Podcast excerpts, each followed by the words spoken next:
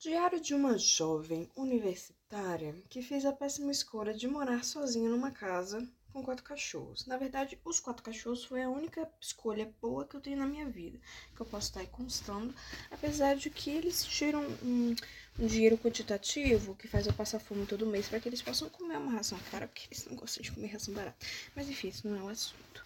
Estou aqui é, me arrumando para academia mais um dia triste da vida, né? Porque se arrumar para academia nunca é uma coisa muito feliz. Porque se alguém faz academia mentiu para você falando que é tão legal fazer academia, não é bem assim, tá bom, galera? Não é nem que fazer academia é ruim. Às vezes você chega lá, começa a treinar, até que dá um gásinho, dá uma alegria, a gente vai para controlar a ansiedade, por quê?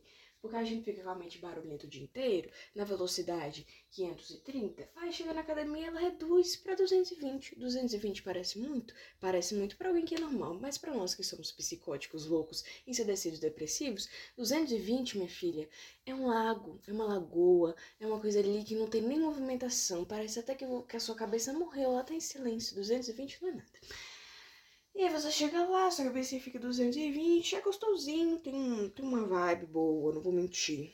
Porém, você levantar de manhã cedo, tá um frio da desgraça, tá chovendo, hoje é treino de perna, ou seja, tá frio, mas eu não aceito treinar perna de calça, ou seja, eu vou ter que botar um shortinho enfiado no meu cu e sair no frio, sim, porque eu me submeto a isso. Porque não cabe dentro do meu caráter fazer treino de perna de calça não cabe. Aí você tem que pegar, colocar seu shortinho, igual eu tô fazendo agora. Pegar o seu guarda-chuva. E ir tremendo até a academia, entendeu? E a gente não tá tremendo porque a gente tá orgasmo. A gente tá tremendo porque a gente tá com frio. A gente tá tremendo porque a gente tá triste de ter que andar pra chegar na academia. Por que, que a gente não pode ser rico e herdeiro? Que mora num apartamento em que a academia fica só você entrar no elevador e descer cinco andares. A gente não pode estar tá fazendo isso. E aí, como a gente não pode estar tá fazendo isso, a gente tem que fazer o quê? O esforço, né? Mas assim, gente. É, enfim, nem era sobre isso que eu ia falar, me deu uma raiva aqui e comecei a desabafar sobre isso. Mas o assunto, na verdade, era outro. Eu queria falar pra vocês que vão começar na faculdade, que vão começar a estudar, que vão mudar de cidade. More sozinho, se, se puder não mora, entendeu? A não ser que você tenha uma vida social muito boa, tenha 10 amigos, tem aí, né, uns sete amigos, que cada um pode ir na sua casa um dia da semana, tem um namorado ou namorada, um peguete um pouco pra beijar todo dia.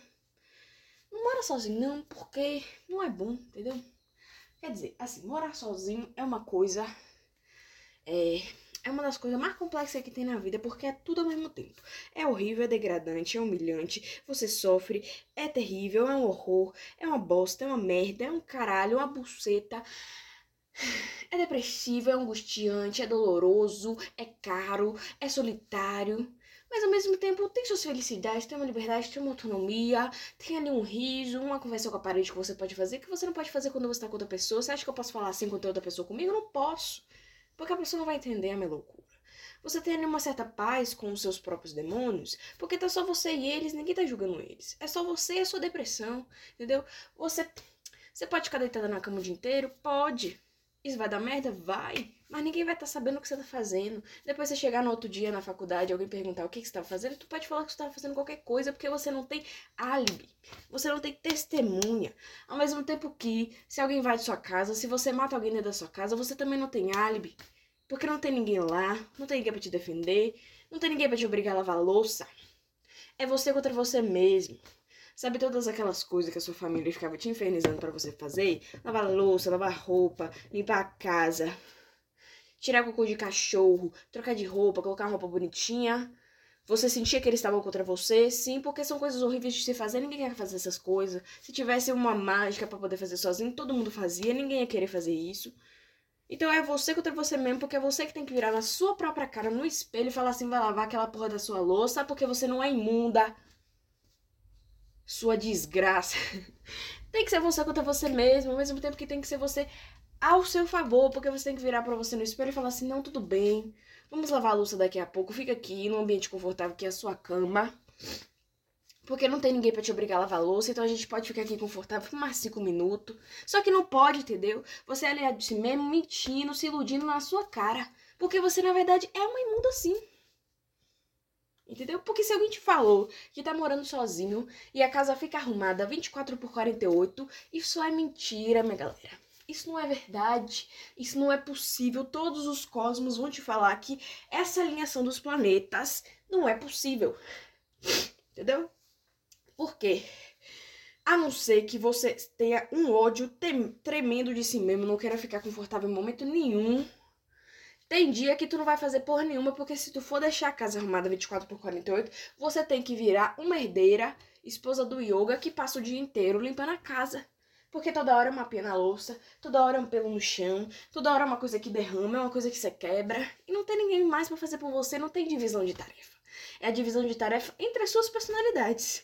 Uma hora calma limpa, outra hora raivosa limpa, outra hora a cantora limpa, cantando sertanejo, incomodando os vizinhos. Outra hora vem a depressiva e faz uma limpeza pior do que o seu cu, entendeu? Porque ela é assim. Ela limpa as coisas achando que tá limpo, mas na verdade ela tá só escondendo a poeira embaixo do tapete. Às vezes nem esconde, às vezes deixa ele no cantinho e fala assim: não, não é que tá sujo. Tá concentrada a sujeira. Não é assim, entendeu? A vida não é assim. Então eu queria te dizer, se você vai morar sozinho, repense e não faça. A decisão melhor é não fazer. Porque morar com a pessoa que você odeia é melhor do que morar sozinho, porque você vai ter que odiar a si mesmo. Não que a gente já não odeie. Mas é um outro nível de ódio diferente, entendeu? Não é muito agradável. A gente odiar a si mesmo, querer se jogar numa ponte, a gente já tá acostumado. Agora a gente quer odiar a si mesmo, ao ponto de nos obrigar a lavar louça. Meu amor, não é para qualquer um, não.